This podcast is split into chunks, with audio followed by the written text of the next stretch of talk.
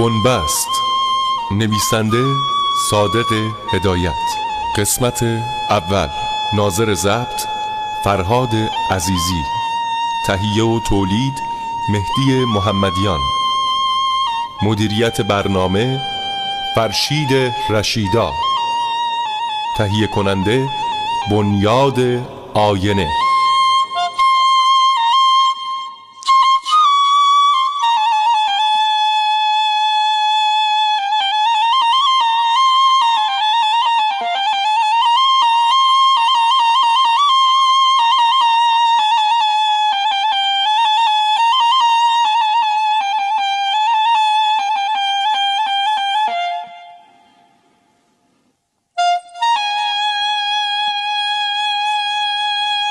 شریف با چشمهای متعجب دندانهای سفید محکم و پیشانی کوتاه که موی انبوه سیاهی دورش را گرفته بود بیست و دو سال از عمرش را در مسافرت به سر برده و با چشمهای متعجبتر دندانهای آریه و پیشانی بلند چین خورده که از تاسی سرش وصله گرفته بود و با حال بدتر و کورتر به شهر مولد خود عودت کرده بود. او در سن چهل و سه سالگی پس از طی مراحل زباتی، دفترداری، کمک محاسب و غیره به ریاست مالیه آباده انتخاب شده بود. شهری که در آنجا به دنیا آمده و ایام طفولیت خود را در آنجا گذرانیده بود. زیرا همین که شریف به سن دوازده رسید پدرش به اسم تحصیل او را به تهران فرستاد. پس از چندی وارد مالیه شد و تا کنون زندگی خانه بدوشی و سرگردانی دور ولایات را به سر می برد. حالا به واسطه اتفاق و یا تمایل شخصی به آباده مراجعت کرده بود و بدون ذوق و شوق در خانه موروسی و یا در اداره مشغول کشتن وقت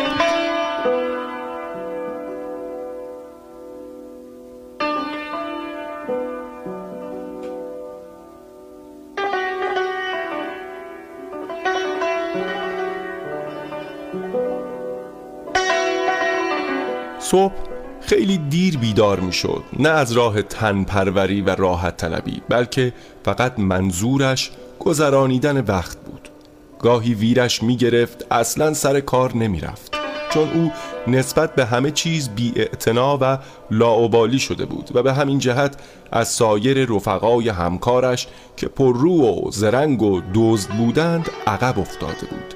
چیزی که در زندگی باعث عقب افتادن او شده بود عرق و تریاک نبود بلکه خوشتینتی و دلرحیمی او بود. اگرچه شریف برای امرار معاش احتیاجی به پول دولت نداشت و پدرش به قدر بخور و نمیر برای او گذاشته بود که به اصطلاح تا آخر عمرش آب باریکی داشته باشد. و شاید اگر گشاد بازی نمی کرد و پیروی هوا و هوس را نکرده بود بیشتر از احتیاج خودش را هم داشت. ولی از آنجایی که او تفریح و سرگرمی شخصی نمی‌توانست برای خودش اختیار بکند و از طرف دیگر نشستن پشت میز اداره برای او عادت ثانوی و یک نوع وسواس شده بود از این رو مایل نبود که میز اداره را از دست بدهد.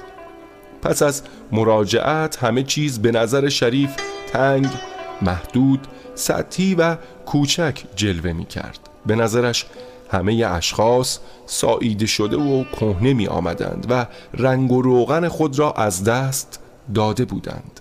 اما چنگال خود را بیشتر در شکم زندگی فرو برده بودند. به ترسها وسواسها و خرافات و خودخواهی آنها افزوده شده بود. بعضی از آنها کم و بیش به آرزوهای محدود خودشان رسیده بودند. شکمشان جلو آمده بود.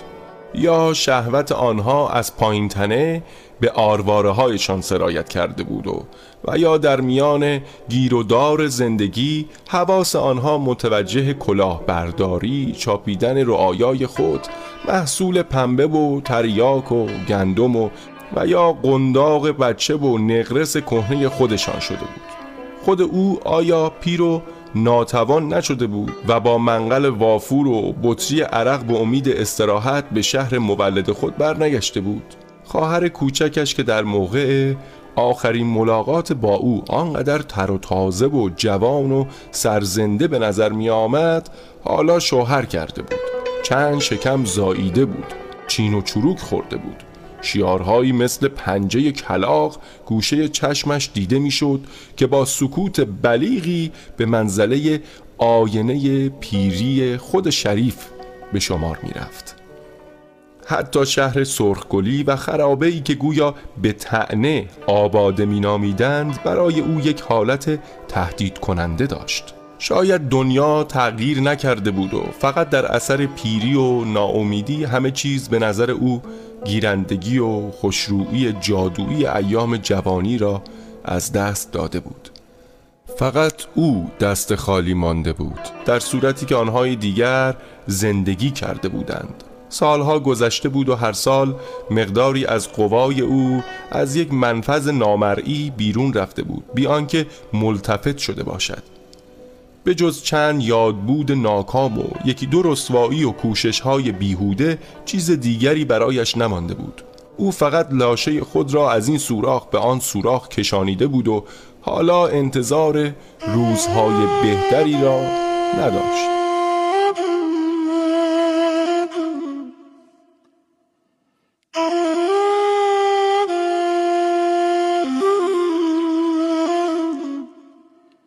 در اداره تمام وقت شریف پشت میز قهوه‌ای رنگ پریده در اتاق بالاخانه اداری مالیه میگذشت.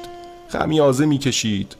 لغت لاروس را ورق می‌زد و احکسای آن را تماشا می‌کرد. سیگار می‌کشید یا سرسرکی به کاغذهای اداره رسیدگی می‌کرد و یک امضای گل و گشادی زیرش میانداخت.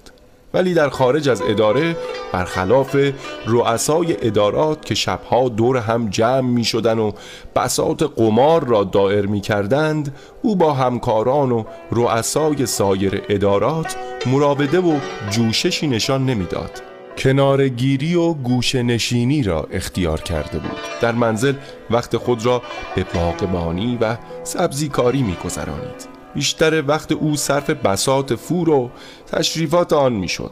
بعد از آنکه غلام رضا منقل برنجی را آتش می کرد و زیر درخت بید کنار استخر روی سفره چرمی می گذاشت شریف جعبه هزار پیشه خود را که محتوی آلات وافور بود به دقت باز می کرد و اسباب فور و بطری کوچک عرق را مرتب دور خودش می چید و با تفنن مشغول می شد گاهی قلام رضا مطیع و ساکت و سر به زیر می آمد و به او تریاک می‌داد. مثل اینکه مشغول انجام مراسب مذهبی می باشد غلام رضا پیرمرد لهیده بود که جزو اساسیه خانه به شمار می رفت و مثل یک سگ به صاحبش وفادار مانده بود. از آن آدمهای قدیمی خوشرو و بیازار بود که برای هر گونه وفاداری در راه اربابش مزایقه نداشت.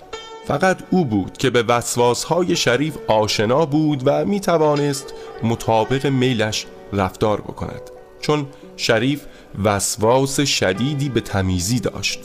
دائم دست و صورتش را میشست و به همه چیز ایراد می گرفت غلام رضا توجه مخصوصی در شستن گیلاس آب حوله، ملافه و جارو زدن اتاقا مبذول می داشت تا مطابق میل اربابش رفتار کرده باشد.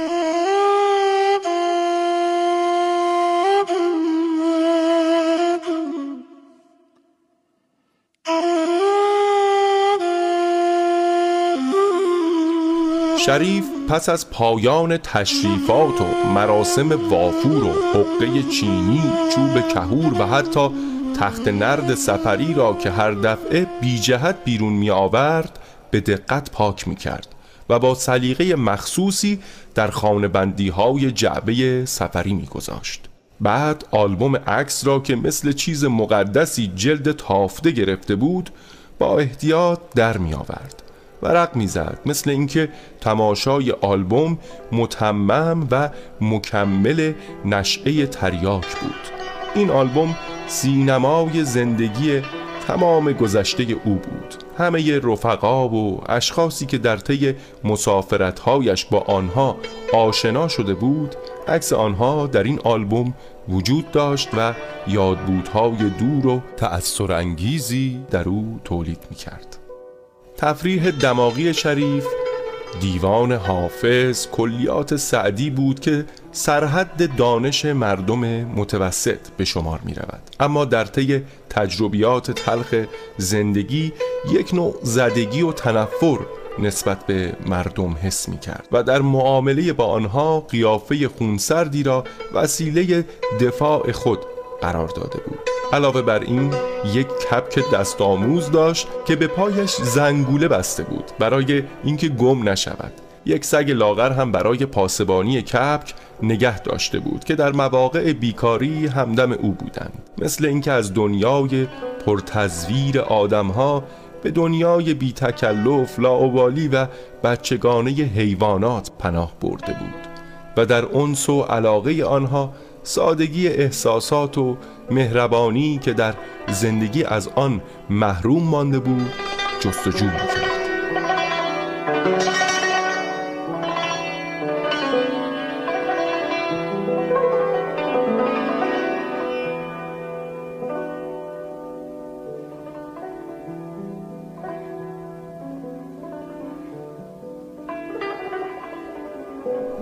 یک روز طرف عصر که شریف پشت میز اداره مشغول رسیدگی به دوسیه قطوری بود در باز شد و جوانی وارد اتاق گردید که از تهران به عنوان عضو مالیه آباده مأموریت داشت و کاغذ سفارشنامه خود را به دست شریف داد.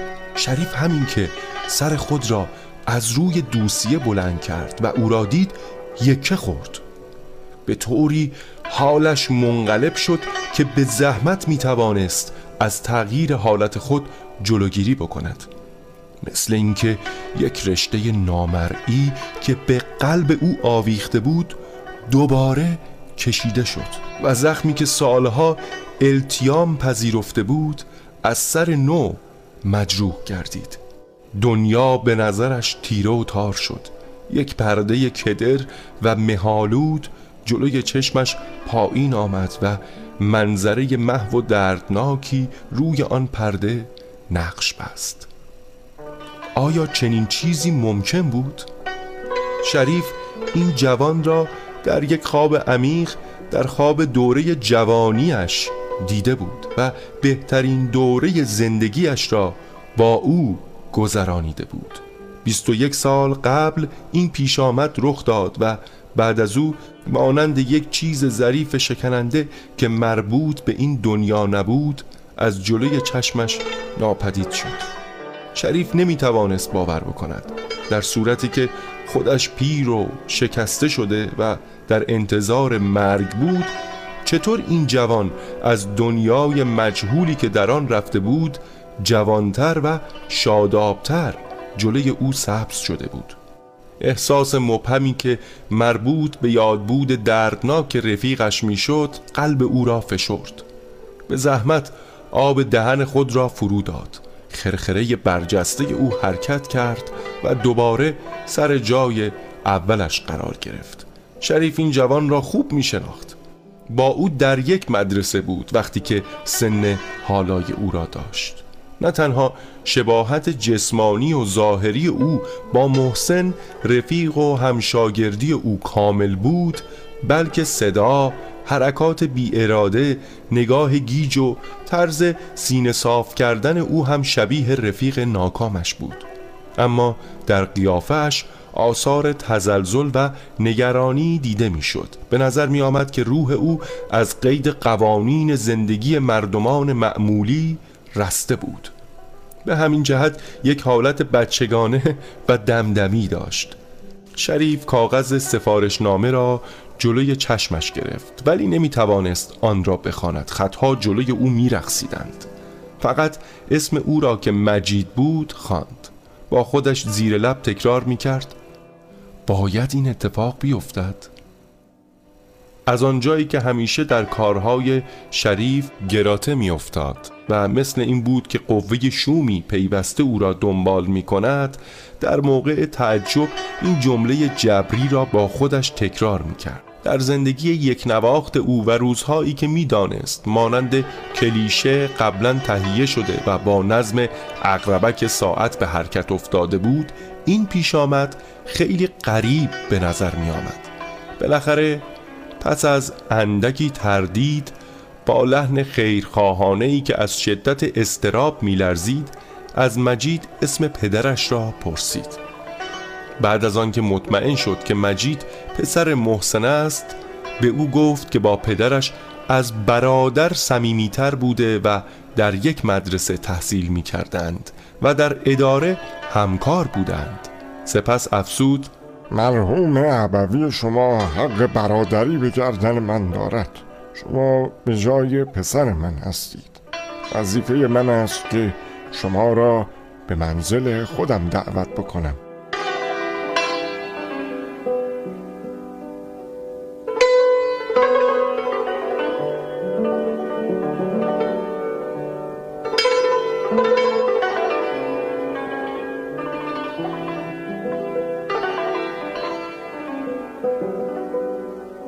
بالاخره تصمیم گرفت که قبل از پایان وقت اداری مجید را به منزل خود راهنمایی بکند. اساسیه و تخت سفری او را پیش خدمت اداره برداشت و به طرف منزل شریف رهسپار شدند. از میان دیوارهای گلی سرخ و چند خرابه که دورش چینه کشیده شده بود رد شدند.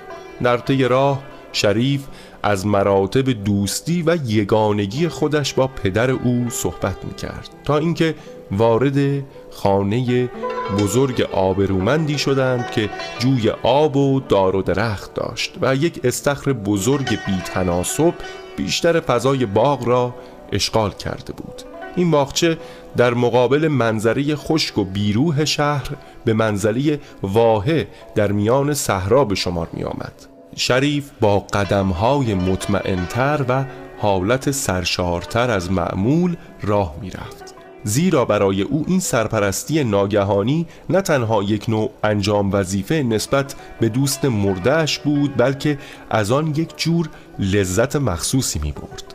یک نوع احساس تشکر و قدردانی از رفیق مردهش در او پیدا شده بود که پس از مرگش بعد از سالها دوباره تغییر گوارایی در زندگی یک نواخت او داده بود. برای اولین بار از سرنوشت خودش راضی بود. همین که وارد شدند شریف به رضا دستور داد که تخت خواب مجید را در اتاق پذیرایی بزند. سالن او عبارت از اتاق دنگالی بود که از قالی مفروش شده بود و یک رج درگاه به درازی آن دیده می‌شد و قرینه درگاه ها طرف مقابل پنج در رو به ایوان داشت.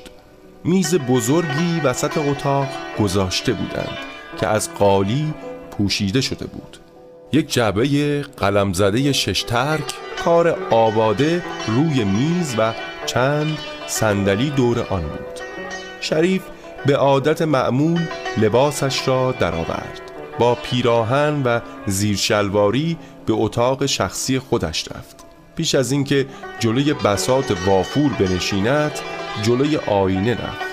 این آینه که هر روز بر سبیل عادت جلوی آن موهای تنک سر خود را شانه می‌زد و نگاه سرسرکی به خود میانداخت. این دفعه بیش از معمول به صورت خود دقیق شد. دندانهای طلایی پای چشم چین خورده پوست سوخته و شانه های تو رفته خود را از روی ناامیدی برانداز کرد. نفسش پس رفت. به نظرش آمد که همیشه آنقدر کریه بوده. یک جور نفرین یک جور بغز گنگ نسبت به بیدادی دنیا و همه مردمان حس کرد. یک نوع کینه مبهم نسبت به پدر و مادرش حس کرد که او را به این ریخت و هیکل پس انداخته بودند. اگر هرگز به دنیا نیامده بود به کجا برمیخورد؟ اگر پررو و خوشمشرب و سرزباندار و بیهیا مثل دیگران بود حالا یادبودهای گواراتری برای روز پیریش اندوخته بود. آب دهنش را فرو داد.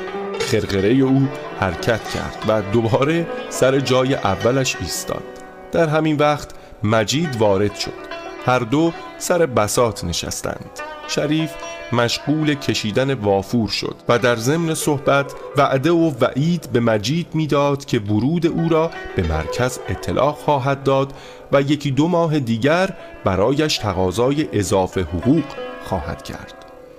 شام را زودتر خوردند و قبل از اینکه مجید برود شریف پیشانی او را بوسید.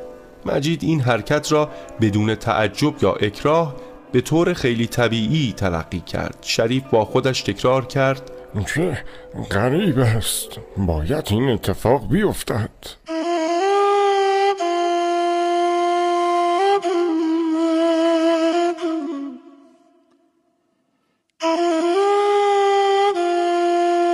با دست لرزان آلبوم عکس را که یگان نماینده تحولات مرتب و مطمئن قیافه او بود برداشت. با دستمال رویش را پاک کرد. جلوی چراغ ورق می‌زد. در عکس بچگیش که پهلوی خواهرش ایستاده بود لباس چروک خورده نگاه متعجب داشت و لبخند زورکی زده بود. مثل اینکه می‌خواست خبر ناگواری را پنهان کند. عکسی که با شاگردان مدرسه برداشته بود همین چشمهای متعجب را داشت. به اضافه یک جور دلهوره و هیجان در قیافش دیده می‌شد که سعی کرده بود لاپوشانی بکند. عکس فوری که در گاردن پارتی با محسن پدر مجید انداخته بود. چشمهای متعجب داشت. ولی این تعجب عمیقتر شده بود مثل اینکه در خودش فرو رفته بود. رنگ عکس پریده بود. نگاهش دور و ناامید به نظرش جلوه کرد و دستش را روی شانی محسن گذاشته بود. در آن وقت چهارده پانزده سال بیشتر نداشت. قیافه محسن محو و لغزنده به نظرش آمد. مثل چیز دمدمی و موقت که محکوم به نابود شدن است. این عکس را پسندید که موهای مرتب روی سرش بود و روی هم رفته وضع آبرومندتری از عکس های دیگر داشت به دقت آن را از توی آلبوم درآورد. عکس آخری که در مازندران با محسن برداشته بود محسن کاملا شبیه مجید بود اما خود شریف با ریشی که چند روز نتراشیده بود و نگاه متعجبش مثل این بود که انتظار انهدام نسل بشر را می کشد حالت سخت و زننده ای داشت که نپسندید. بعد به عکس هایی که در ولایات مختلف با اعضای ادارات و یا اشخاص دیگر برداشته بود دقت کرد. نه تنها این اشخاص مطابق یادبودی که در او گذاشته بودند. در مقابلش مجسم می شدند بلکه همه آنها را می‌دید و صدایشان را می شنید و نمی توانست آن قسمت از گذشته را دور بیاندازد فراموش بکند. چون این یادبودها جزو زندگی او شده بود. تماشای این عکس ها امشب تأثیر غریبی بر روی او گذاشت. احساس دردناک و خشنی بود. به طوری که نفسش پس رفت. یک رشته عدم موفقیت دوندگی های بیهوده و عشقهای ناکام جلوی او مجسم شد. شریف لبهایش میلرزید نگاهش خیره بود. در رخت خواب که دراز کشید و پلکهایش را به هم فشرد یک صف از رفقایش جلوی او ردیف ایستاده بودند که آخرش محو می‌شد. همه این صورتها از پشت ابر و دود موج می زدند. در میان دود می لغزیدند و یک زندگی جادویی به خود گرفته بودند. در آن میان محسن رفیق هم مدرسه اش از همه دقیقتر و زنده تر بود. فقط او بود که تأثیر فراموش نشدنی در شریف گذاشته بود. و ورود ناگهانی مجید و شباهت عجیب او با پدرش این تأثیر را شدیدتر کرده بود. آیا مرگ ناگهانی محسن که جلوی چشمش ورپریده زندگی او را زهرالود نکرده بود؟ و از این به بعد در آخر هر مجلس کیفی تهمزه خاکستر در دهنش میماند و احساس خستگی و زدگی می‌کرد.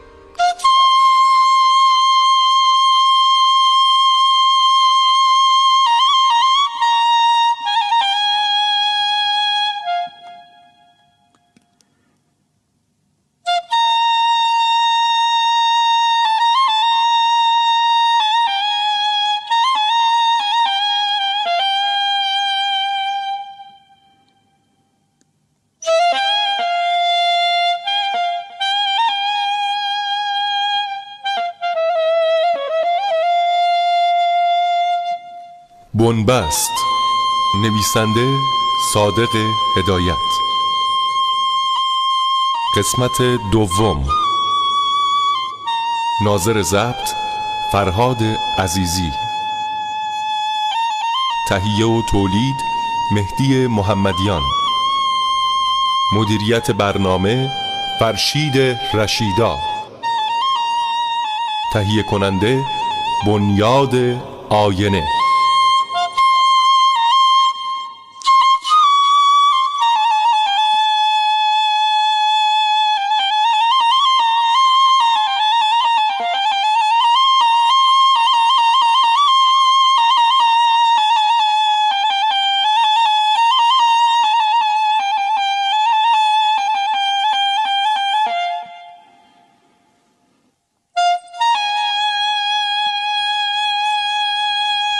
که در زندگی باعث ترس شریف می‌شد قیافه زشتش بود. از این رو نسبت به خودش یک نوع احساس مبهم پستی می کرد و می ترسید به کسی اظهار علاقه بکند و مسخره بشود.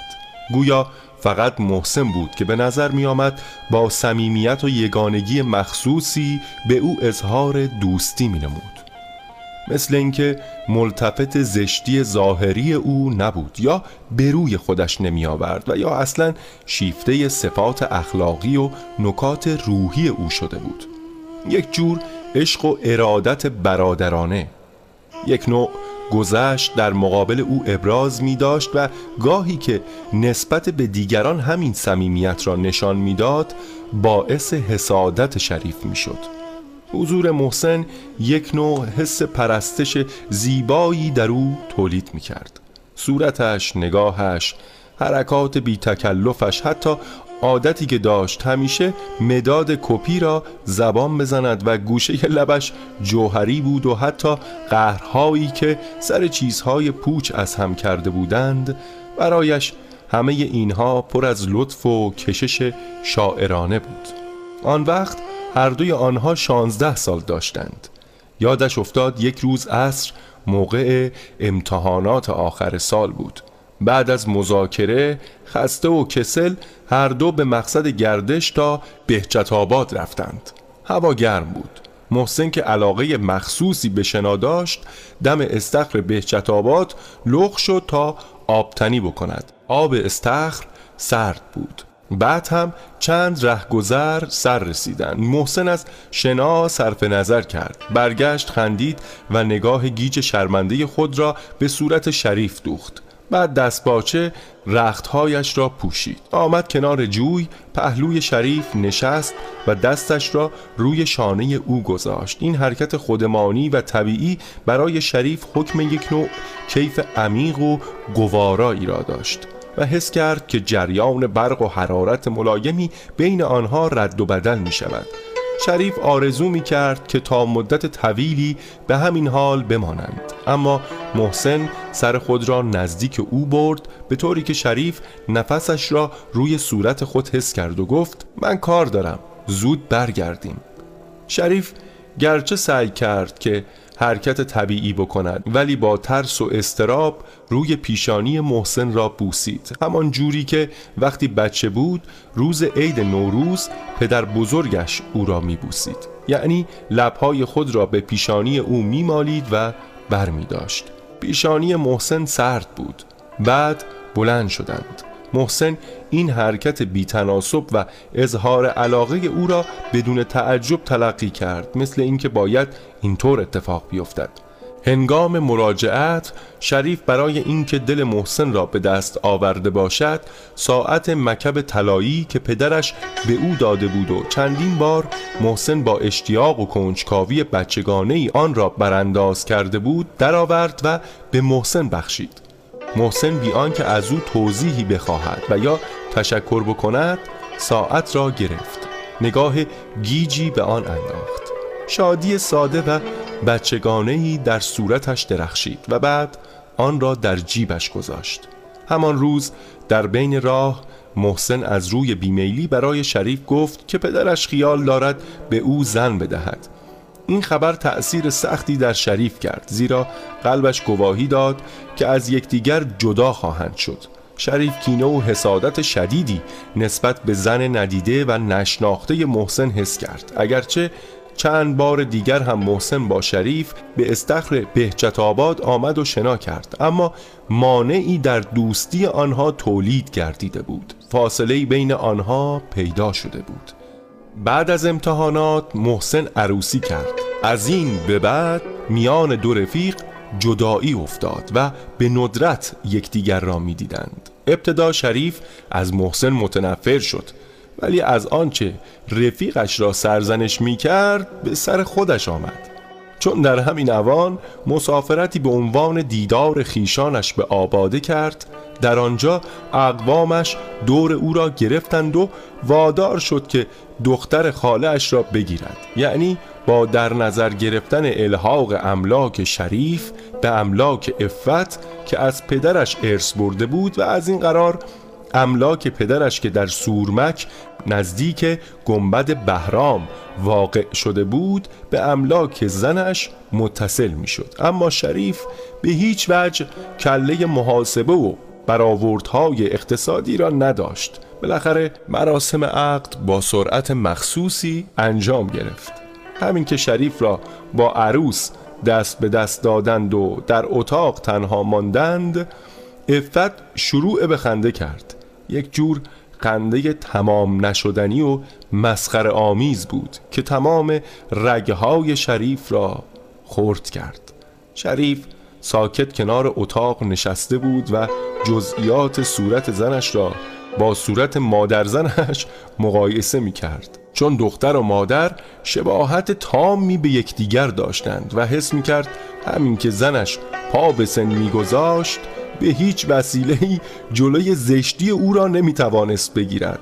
تا موقعی که نسخه دوم مادرش می شد بعد هم دعواهای خانوادگی مشاجره های تمام نشدنی سر موضوع های پوچ. همه پیش چشمش مجسم گردید. خنده افت مزید بر علت شده بود. نه تنها به او ثابت شد بلکه حس کرد که این زن یک جور جانور قریب پستاندار بود که برای سرگردانی او خلق شده بود. خودش را به ناخوشی زد. شب را زیر شمدی که بوی صابون آشتیانی می‌داد خوابهای آشفته دید و فردا صبح بدون خدا نگهداری آزم تهران شد. بعد دختر خاله اش رسوایی بالا آورد و پدرش جریمه این ناپرهیزی را خیلی گران پرداخت. در غیبت شریف محسن توسط یکی از اقوام با نفوذ خود وارد اداره مالیه شده بود.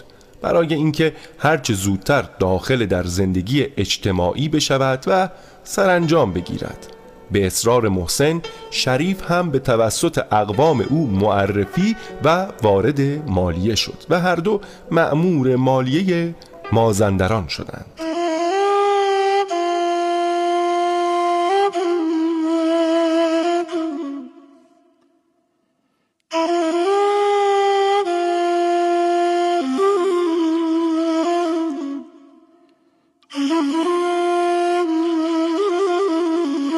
در مازندران یک جا منزل گرفته و یگان تفریح آنها بازی تخت نرد بود و روزهای تعطیل را به شه سوار می رفتند.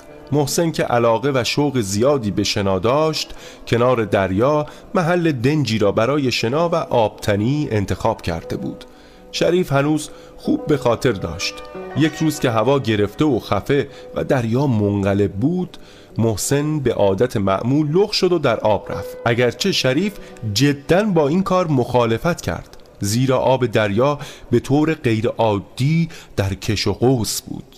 ولی محسن به حرف او گوش نداد. محسن به خودش مغرور بود. با وجود ترس و دلهوری که در قیافه اش دیده می‌شد سماجت ورزید و شریف را مسخره کرد که از آب می ترسد و بعد با حرکت بی و مرددی داخل آب شد. با بازوهای لاغر و سفیدش که رگهای آبی داشت امواج را می شکافت و از ساحل دور می شد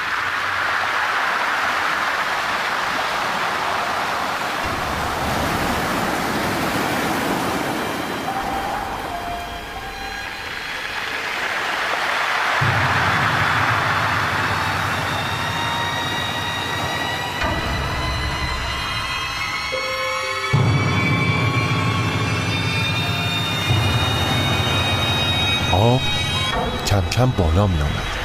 شریف همینطور که به این منظره خیره شده بود ناگهان ملتفت شد دید محسن دستش را به طرف او تکان داد و گفت بیا. مثل صدایی که در خواب می شنود اما او کاری از دستش بر نمی آمد. هرگز شنا بلد نبود.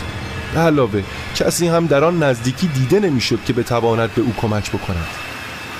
اول گمان کرد که شوخی است. با دهن باز و حالت مردد به محسن نگاه می‌کرد. محسن حرکت دیگری از روی ناامیدی کرد مثل اینکه از او کمک می‌خواست. با کوشش فوقالعاده دستش را بلند کرد و با صدای خراشیده ای گفت بیا.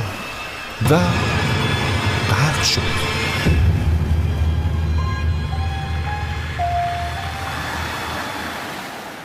آب او را قلتانید موجها روی هم میلغزیدند. شریف مات و متحیر سر جای خود خشکش زده بود.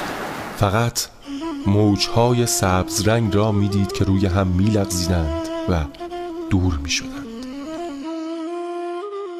به قدری متوحش شد که جرأت حرکت یا فکر از او رفته بود و همینطور خیره به دریا نگاه می‌کرد. امواج به پیچ و تاب خود می افزودند و آب تا زیر پای او روی ماسه بالا آمده بود. موجهای پرجوش و خروش که روی سرشان تاجی از کف سفید دیده می‌شد می آمدند و زیر پای او روی شنها خورد می شدند باران ریز سمجی شروع به باریدن کرد. هوا تاریک می شد شریف بی اراده برگشت و با گامهای سنگین زیر باران به طرف جنگل رفت و با احساس مخصوصی که به نظرش می آمد از دنیا و موجوداتش بی اندازه دور شده. همه چیز را از پشت پرده کدری می‌دید و صدای خفه ای بغل گوشش تکرار می کرد تو پست هستی. تو آدم کشی.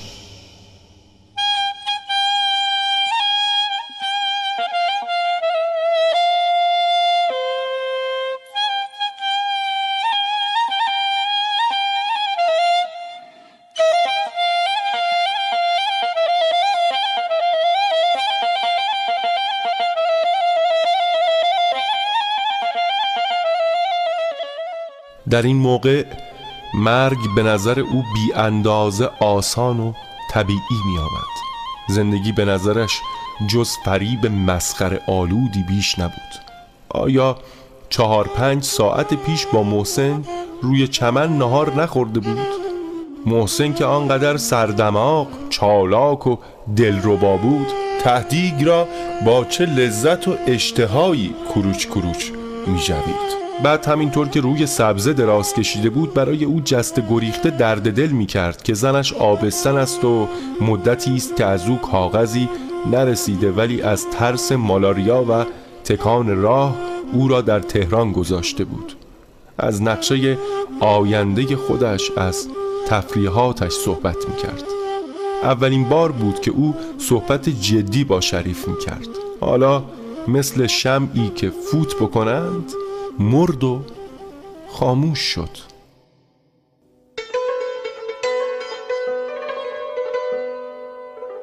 آیا همه اینها حقیقت داشت؟ آیا خواب ندیده بود؟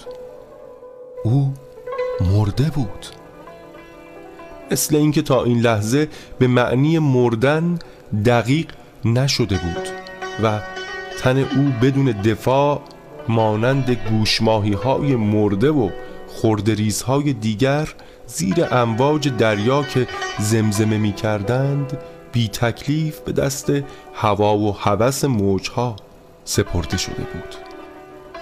می لغزید و دور می شد فقط یک دسته کلاخ سیاه کنار دریا زیر باران در سکوت پاسبانی می کردند شریف برای اولین بار با خودش گفت باید این اتفاق بیفتد. اما چرا؟ چرا باید؟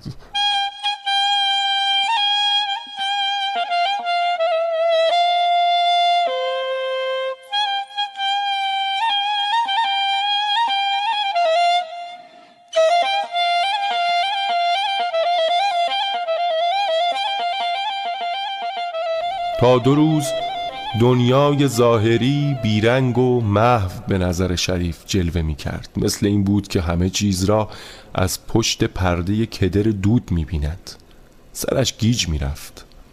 اشتها نداشت و به هیچ وسیله ای نمی توانست به خودش دلداری بدهد.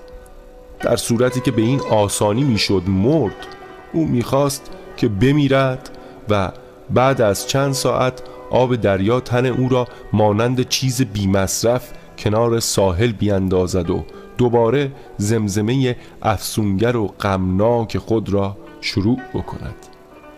قوه مرموزی او را به سوی این انباش که همه بدبختی ها را می شست و آرزوهای موهوم زندگی را با خودش می برد می کشند. صدای موجها بیخ گوشش زمزمه می کرد بیا. بیا. آب تیره دریا او را به سوی خودش می‌خواند. اما صدای دیگری به او می‌گفت تو پست هستی تو جانی هستی.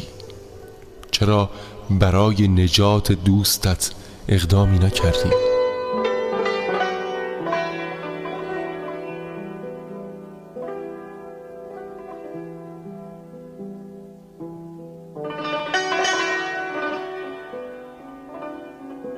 این پیش آمد به قدری در خاطر شریف زنده بود که نه تنها جزئیات آن را هنوز به یاد می آورد بلکه در گیر و دار آن شرکت داشت. هر دفعه که به ساعت مکب محسن نگاه می کرد وقایع گذشته جلویش نقش می بست چون دو روز قبل از این پیش آمد. محسن ساعت مکب را به او داده بود که برای مرمت به ساعت ساز بدهد. اتفاقا ساعت در جیب او مانده بود و هنوز هم آن را مانند چیز مقدسی با خودش داشت. شریف بالاخره از مأموریت استعفا داد و به تهران برگشت. چندین بار جویای زن و بچه محسن شد ولی اثری از آنها به دست نیاورده و به مرور ایام این خاطرات از نظرش محو شده بود. اما ورود ناگهانی مجید تأثیر غریبی در او کرد و زندگی قویتر و دردناکتری به این یادبودها بخشید. حالا همزاد زنده رفیقش از گوشت و استخوان جلوی او نشسته بود. کی می‌دانست؟ شاید خود او بود. چون پیری محسن را که ندیده بود در همین سن و یا با همین قیافه و اندام رفیقش ناگهان از نظر او ناپدید شد. شریف پی برد که محسن نمرده بود بلکه روح او در جسم این جوان حلول کرده بود. شاید این دلیل و برگه زندگی جاودان بود. شاید همان چیزی را که زندگی جاودانی می‌گفتند مبدع خود را از همین تولید مصر گرفته بود. پس از این قرار محسن نمرده بود در صورتی که او تا ابد میمرد چون از خودش بچه نگذاشته بود. در عین حال شادی عمیقی به او دست داد که به کلی نیست و نابود خواهد شد. اقربک ساعت مکب دقایق او را که به سوی نیستی می‌رفت میشمرد. شریف در رخت خواب قلط می‌زد. با فکر محسن به خواب رفت و هنوز تاریک و روشن بود که با فکر مجید از خواب پرید. خمیازه کشید حس کرد که خسته و کوفته است. دهنش بدمزه بود. بلند شد جلوی آینه نگاهی به صورت خود انداخت. پای چشمهایش خیز داشت. چینهای صورتش عمیقتر شده بود. موهایش ژولیده بود و یک رگ از کشاله ران تا پشت کمرش تیر می‌کشید. بعد رفت با احتیاط از لای درز در اتاق مهمانخانه به تخت مجید نگاه کرد. یک تکه از روشنایی پنجره روی صورت او افتاده بود. صورتش حالت بچگانه داشت و لبهایش گل انداخته بود و دانه های عرق روی پیشانی او می درخشید دستش را با مشت گره کرده از زیر شمد بیرون آورده بود. به نظرش مجید یک وجود روحانی و قابل ستایش جلوه کرد. به عادت هر روز شریف زیر درخت بید کنار استخر پهلوی بسات ناشتایی نشسته بود و سیگار می‌کشید که مجید آمد پای چاشت نشست. بعد از سلام و تعارف شریف برای اینکه موضوع صحبتی پیدا بکند از او پرسید که ساعت دارد یا نه. پس از جواب منفی مجید شریف دست کرد ساعت مکبی که یک بار به پدرش بخشیده بود درآورد و گفت این امانتی است که از پدرتان پیش من مانده بود. مجید ساعت را گرفت. نگاه سرسرکی به آن انداخت مثل اینکه جانور عجیبی را دیده باشد. خوشحالی بچگانه اما گذرنده ای در چشمهایش درخشید. بعد ساعت را در جیبش گذاشت. بیان که اظهار تشکر بکند شریف زیر چشمی او را می پایید.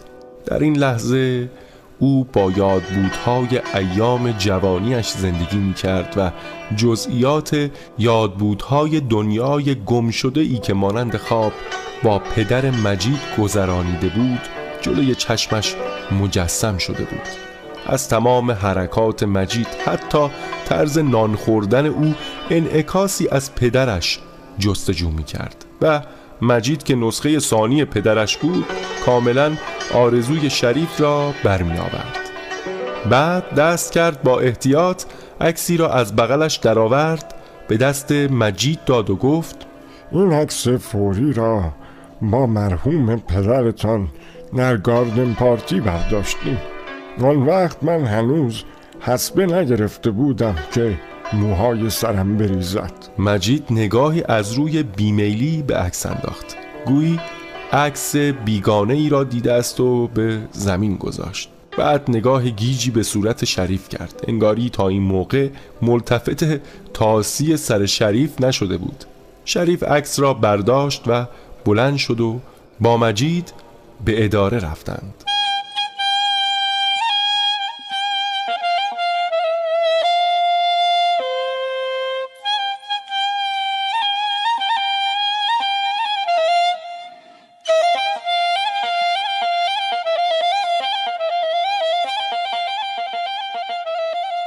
دو هفته زندگی افسون آمیز شریف به طول انجامید و او با پشتکار خستگی ناپذیر مجید را به ریزکاری های اداره و رموز محاسبات آشنا کرد.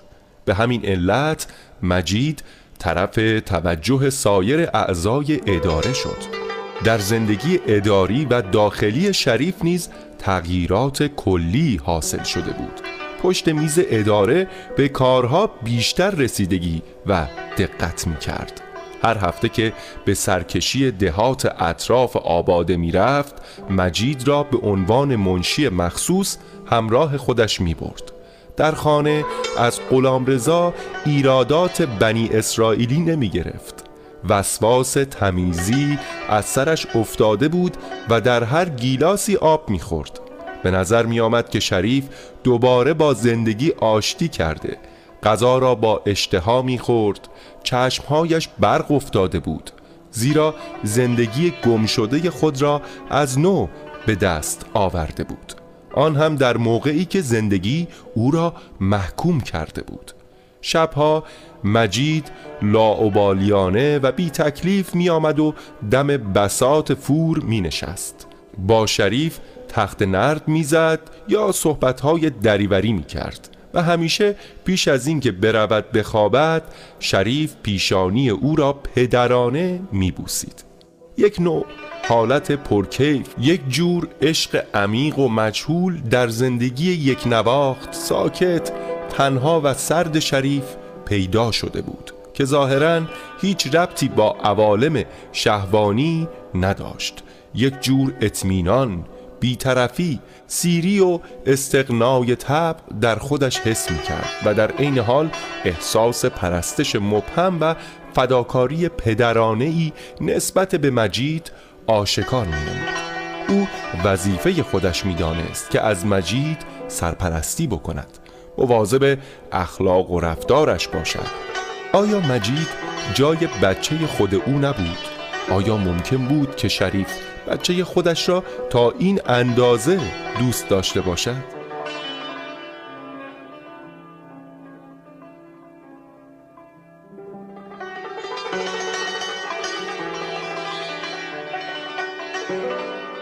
یک روز گرم تابستانی که آسمان از ابرهای تیره پوشیده شده بود در اداره مالیه کار فوقلادهی پیش آمد کرد از یک طرف مفتش تهدید تریاک از مرکز رسیده بود و از طرف دیگر کمیسیون های اداری مانع شد که شریف ظهر به خانه برود. ناهار را در اداره خورد و غلامرضا با تردستی مخصوصی در اتاق آبدارخانه اداره بسات فور را برپا کرد. شریف به عجله مشغول رسیدگی کارهای اداری شد و یکی دو بار مجید را احضار کرد ولی مجید به اداره نیامده بود. هوا گرگومیش بود که غلامرضا حراسان به اداره آمد و به زور وارد اتاق کمیسیون شد. قیافه او به اندازه‌ای گرفته بود که شریف یکه خورد. از پشت میز بلند شد و به عجله پرسید مگر چی شده؟ آقا آقای مجید خان تو استن خفه شده من وقتی که زور به خونه برگشتم دیدم در از پشت بسته. چند ساعت انتظار کشیدم. بعد از خانه همساده وارد شدم. دیدم نش آقای مجید خان روی آب آمده. شریف آب دهنش را فرو داد. خرخرهش حرکت کرد و دوباره سر جای اولش قرار گرفت. بعد با صدای خفه گفت از دکتر دکتر را خبر نکردی. آقا کار از کاری گذشته. تنش سرد شده. روی آب آمده بود. نسل رو بردم در ایوان گذاشتم.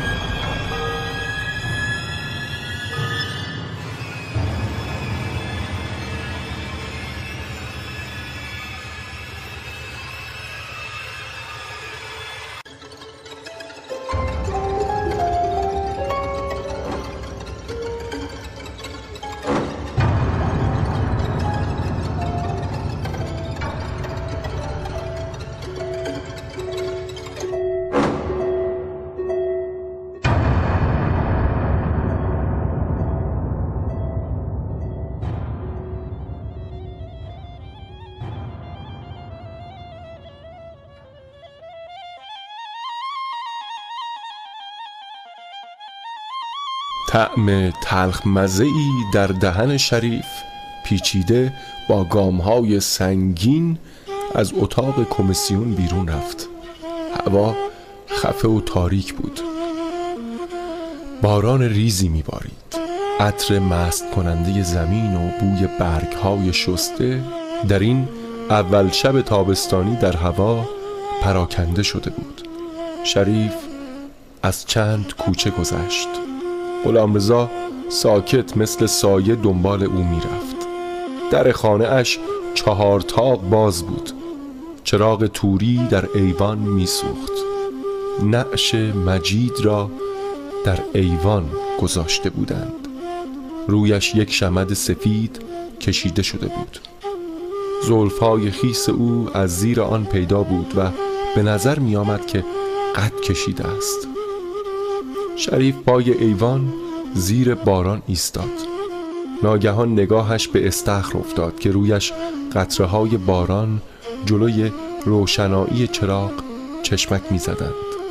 نگاه او وحشت زده و توهی بود این استخر که آنقدر دقایق آرامش و کیف خود را در کنارش گذرانیده بود یک مرتبه سر تا سر زندگیش در این شهر میز اداره بسات فور درخت بید کپک دستاموز و تفریحاتش همه محدود و پست و مسخره آمیز جلوه می کرد اس کرد که بعد از این زندگی در این خانه برایش تحمل ناپذیر است.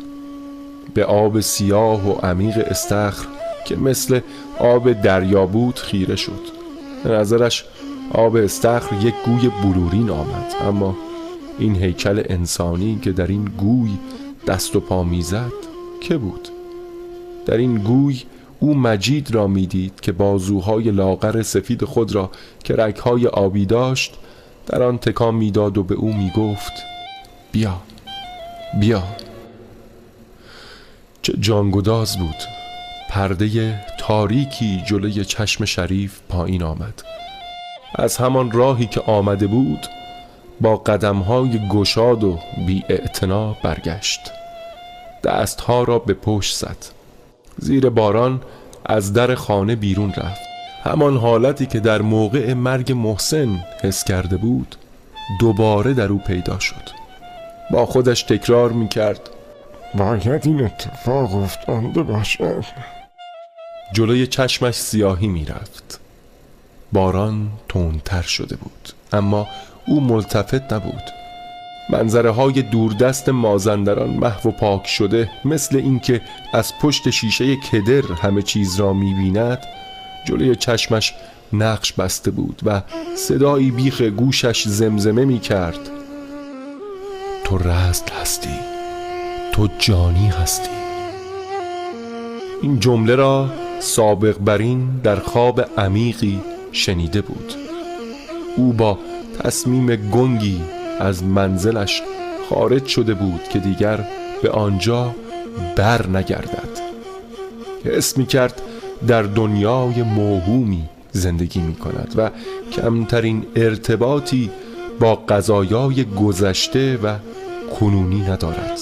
از همه این پیشامدها دور و برکنار بود. باران دور او تار تنیده بود. او میان این تارهای نازک شده خیس بود و دانه های باران مثل جانورهای لزجی بود که این تارها را می گرفتند و پایین می آمدند شریف مانند یک سایه سرگردان در کوچه های خلوت و نمناک زیر باران می گذشت و دور می شد